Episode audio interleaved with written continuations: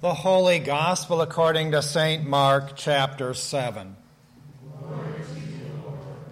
Now, when the Pharisees and some of the scribes who had come from Jerusalem gathered around him, they noticed that some of his disciples were eating with defiled hands, that is, without washing them.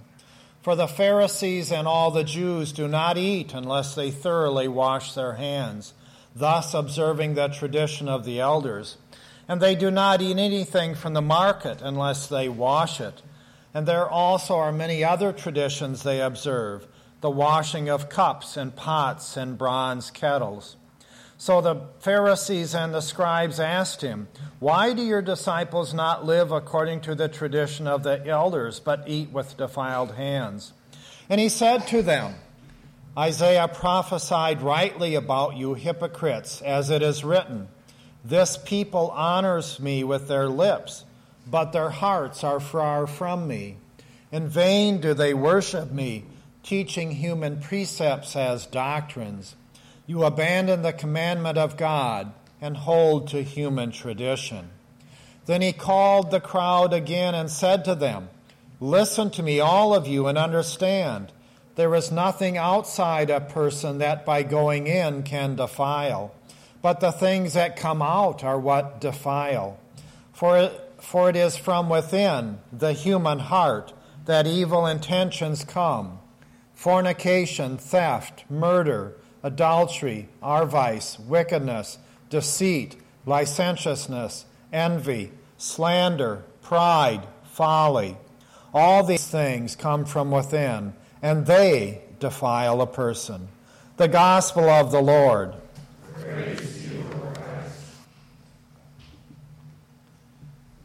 Let us pray.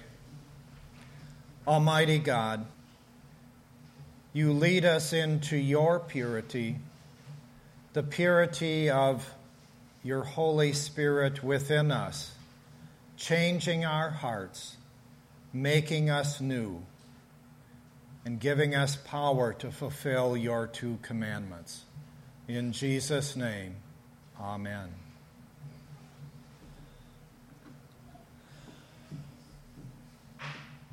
So, this is a change from where we were a couple weeks ago no longer are we in the Old Testament. We're back into Mark. And we missed a whole bunch of John text while we were in the Old Testament. So, what's happened so far in Mark 6 is Jesus fed the 5,000. He walked on water and calmed the sea. He landed in the land of Gerezanet, Gennesaret, Gavrart. G E N N E S A R E T. Okay, got it? Must be a long weekend this weekend because the tongue is not working very well. And all the people of that foreign land came to Jesus, bringing their sick to him.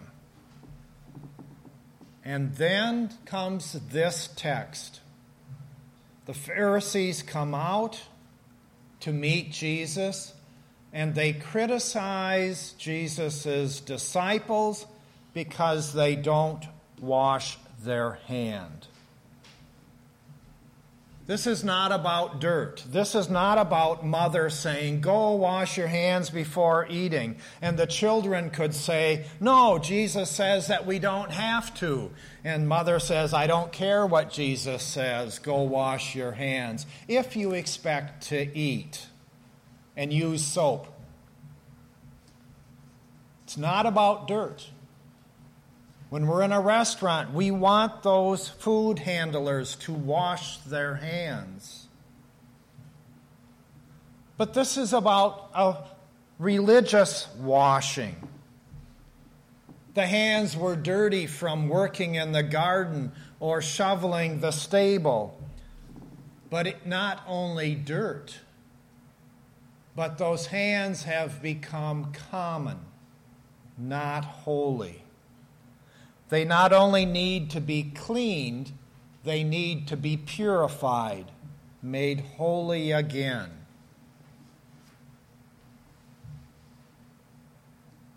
In and of itself, that's a good thing. But the Pharisees were using it to set up a boundary. They were using it to say who is in, who's holy, and who is out, who's unholy. They were making groups of faithful and unfaithful people.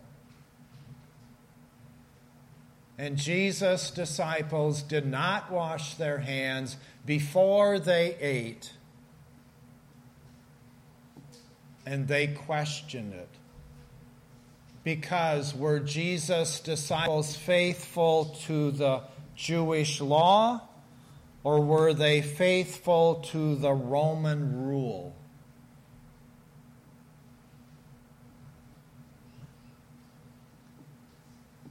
So, being pure, being holy, demonstrates a power and status within the community. If you wash and cleanse things, food, dishes, cups, hands, you are a privileged people. The Pharisees had the resources and time to be holy. Those who were in poverty did not. They did not have time, they did not have resources, and then they were named as outcast. So, what Jesus is talking against is the privilege, the isolation of privilege. The Pharisees could isolate them from themselves from people who were unclean. They didn't have to deal with them. They didn't have to be made unclean. And so Jesus says, it's not what you are exposed to, it's not what you have access to, it's not what you can afford, it's what's in your heart. Do you keep things pure for yourself? Or do you keep things pure and safe for those who have no options. In the biblical understanding, the heart is the control center of mind and will. It's the heart that leads into human perversity, like in the second lesson. It's not those things that are named unpure, like food or drink. Jesus is making a strong distinction between the heart and the legal code. Jesus is not rejecting the legal code, but he notes how it has limits. The legal code, the Ten Commandments, cannot change the heart. So, where is our faith? Where is our salvation? Our salvation comes from outside because inside is that big list of sins. It's God who comes from the outside and comes into us and changes our defiled insides. It's God who comes from the outside and comes into us in word and in bread. Holy Communion. That's what purifies us. That's why sometimes when we have communion, we want to come back through the line a second time to get a little more Jesus.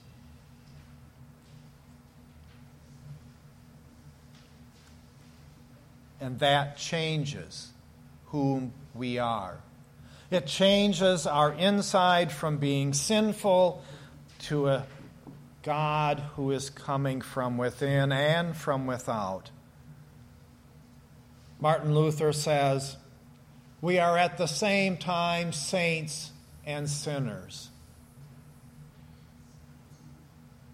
So it's Jesus dying on the cross who takes away the sins his death, his resurrection, once for all. The cure for sin is Jesus. He announces forgiveness. He destroys sin through word and sacrament.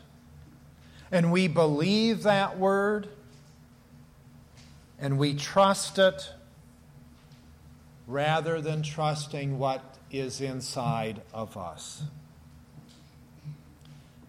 So, what does Jesus demand? What does he demand of his disciples? What does he demand of us? It's simple love God, love our fellow human beings. It's not a long list, but it's not an easy list. He doesn't take us off the hook about obeying God's commands. He makes it harder. He makes it so hard that we are driven into God's grace. He wants us to fulfill the spirit of the law, not just the letter of the law. We show faith by how we live. Otherwise, it's not really faith at all, it's just lip service. So, Jesus gives us a choice. Do we live a life of faith or do we live a life of religion that doesn't necessarily have faith in it? That authentic faith is what changes our hearts. It's what changes how we live. It's heart service, not lip service. Faith is about mercy and grace because we are changed. Jesus gives us only two rules love God, love your neighbor. It's simple, it's impossible, it's grace filled, it's freeing. We have a liberty in our faith that many religions do not have. We have a faith that has only two rules based upon our heart. But it comes with responsibility that freedom. And sometimes we don't like that freedom. We would rather follow rules. We would rather say who's in and who's out. But that is not freedom. That's not our liberty of faith.